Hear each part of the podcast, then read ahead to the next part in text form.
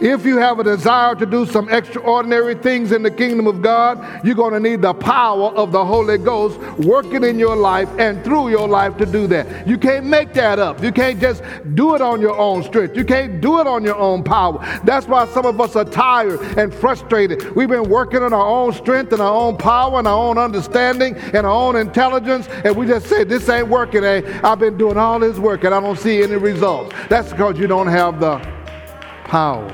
It was Jesus who told his disciples to go to Jerusalem and stay there until they receive power from on high.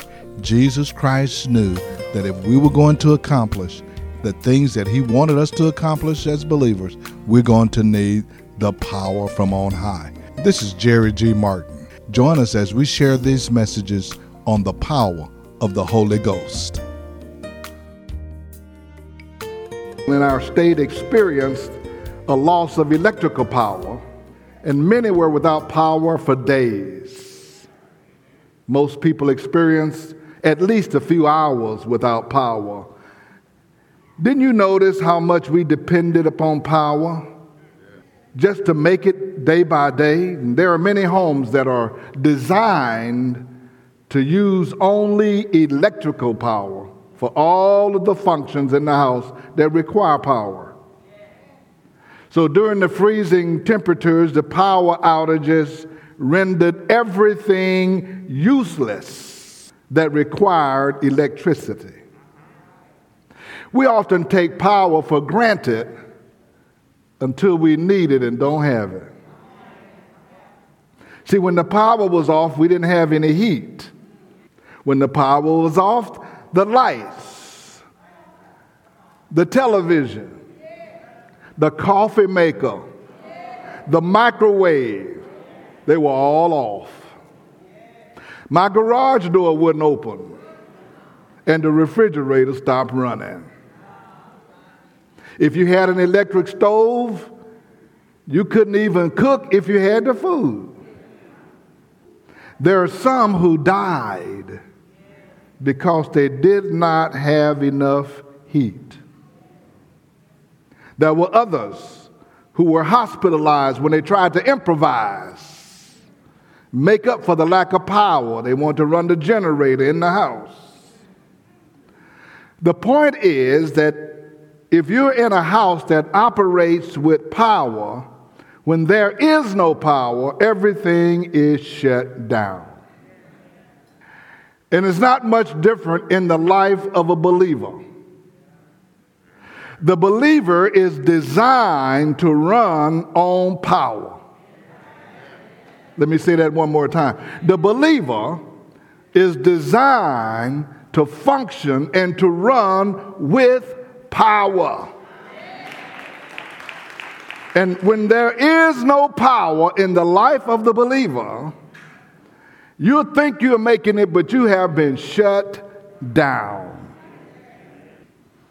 Jesus spent three years with his disciples to equip them to operate like him. Here's what was said about Jesus in the book of Acts, chapter 10. You know what has happened throughout Judea, beginning in Galilee after the baptism that John preached.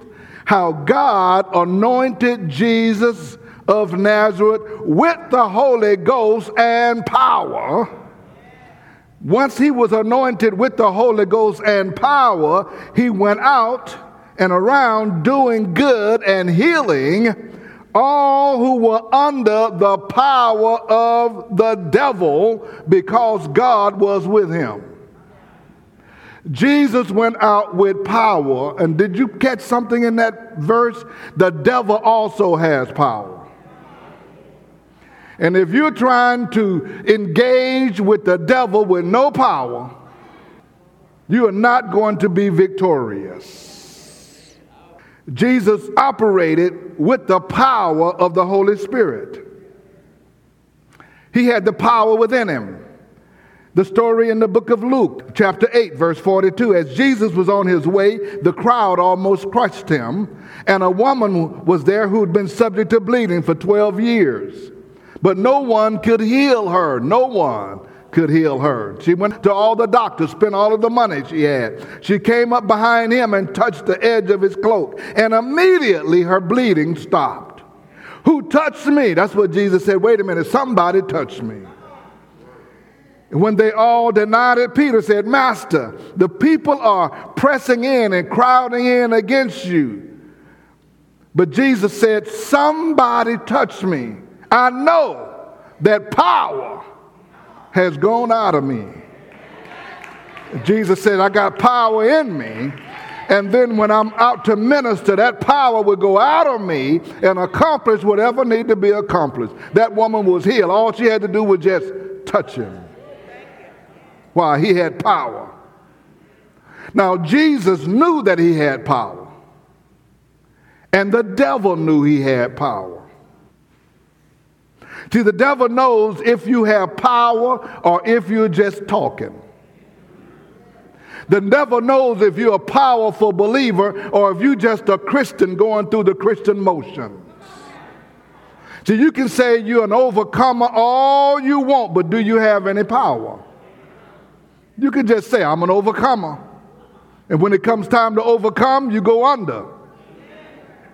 You can declare and decree all you want to, but do you have any power?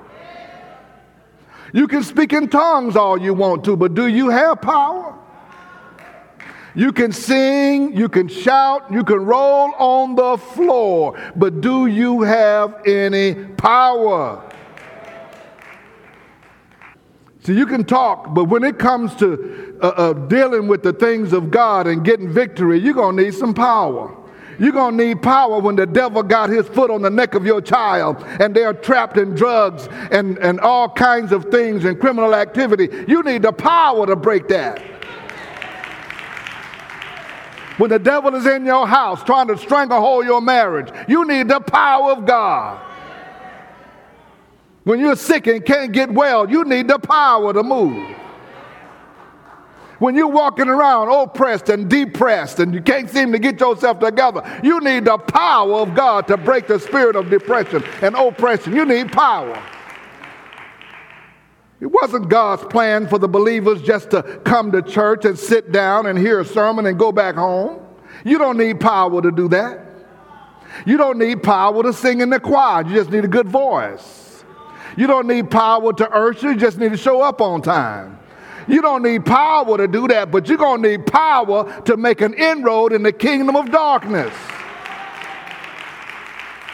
We're going to need power to turn this generation around of kids who have grown up without direction, without instruction, without any moral compass. We need the power of God to come in to save and to deliver and to set free. What are we doing? Just coming to church just to get enough for ourselves. Let me just get some refreshing. Ooh, I just had such a good time at church. Well, I feel so good now. The devil knows who has power. Look in the book of Acts, chapter 19. God did extraordinary miracles through Paul, so that even handkerchiefs and aprons that touched him were taken to the sick, and their illness were cured, and the evil spirits left them. Now, look at this in verse 13 of chapter 19. Some Jews, church folks, who went around trying to drive out evil spirits tried to invoke the name of the Lord Jesus over those who were demon possessed. They said, We can do that. We got the strength. I'm, I'm too blessed to be stressed. I'm anointed. I'm, a, I'm, I'm the head. I'm not the tail. I can do that. That's what they were saying. They would say, In the name of Jesus, whom Paul preaches, I command you to come out. Seven sons of Sceva, a Jewish chief priest, were doing this. One day, the evil spirit answered them. You know, they'll talk back to you. You know what the evil spirit said to them? Jesus, I know. I know him. Uh, he done been through here. I got a beat down last time he showed up. You know what else he said? Paul, I know. But who in the world are you? I know them, but who are you? Then the man who had the evil spirit jumped on them and overpowered them all. He gave them such a beating that they ran out of the house naked and bleeding. See, the devils know who's got power. You, can't come up in here talking about, uh, I bind you, Satan. I never look at you like, now, who are you? You ain't been to a prayer meeting in months. Thought I'd just throw that in there. You ain't got no power. Don't come here talking about I bind you, Satan. Then you want to go King James. I bind thee, Satan. Next thing you know, you done got beat. And you got to come up to Pastor, will you pray for me? I've been going through. There you're going to go through. But you need to go through with power. Here's what Paul said For the kingdom of God is not a matter of talk, but of power. After Jesus rose from the dead, he gave this instructions to his disciples in the book of Acts 1 8, but you will receive power. But you will receive power. But you will receive power. You, you, you, you will receive power after the Holy Ghost comes upon you, and you will be my witnesses in Jerusalem and in Judea and in the Samaria and even to the end of the world. I'm giving you power so you can do some work. God's not interested in getting people saved just so they can go to church. He's getting us saved so we can be the church so we can be the one that people are looking to. We can lay hands on the sick and the sick recover. We can cast out demonic forces. We can change things. We can bring light to a dark place. That's why he saved us, not just so we can go to church. That power came to accomplish his work in reaching people for the kingdom. And if we get nothing else today, I want you to know that God has power available for you so you can begin to reach somebody for the kingdom of God. He said, You will be my witness. He talked to each of them. Each of you will be my witness. I've got work for you to do. That's why I saved you. Listen, if God just was interested in us going to heaven, He'd have saved us and immediately took our life away so we can make it to heaven. That one can go in. He's got eternal life. Take him out. He ain't going to do nothing else. Why leave him here to mess up? Why leave him here to have to confess again? the power of the church comes from the Holy Ghost. It's not by might nor by power, but by my spirit, says the Lord. And if the Lord knows He can work through you, He will get the power to you. Ordinary people were going to do extraordinary things. The message of Jesus Christ has never changed. His purpose for those who would believe on Him and follow Him was for us to be engaged in the ministry of reaching others for the kingdom of God. For God so loved the world that he gave his only Son, that whoever would believe on him would not perish but shall have everlasting life. He wants to use us through the power of prayer and through the power of the Holy Ghost to be effective witnesses for his kingdom. This is Jerry G. Martin, and if you would like to hear today's message again, you can hear it on our podcast on the Light of the World Daily with Jerry G. Martin. That's the Light of the World Daily with Jerry G. Martin.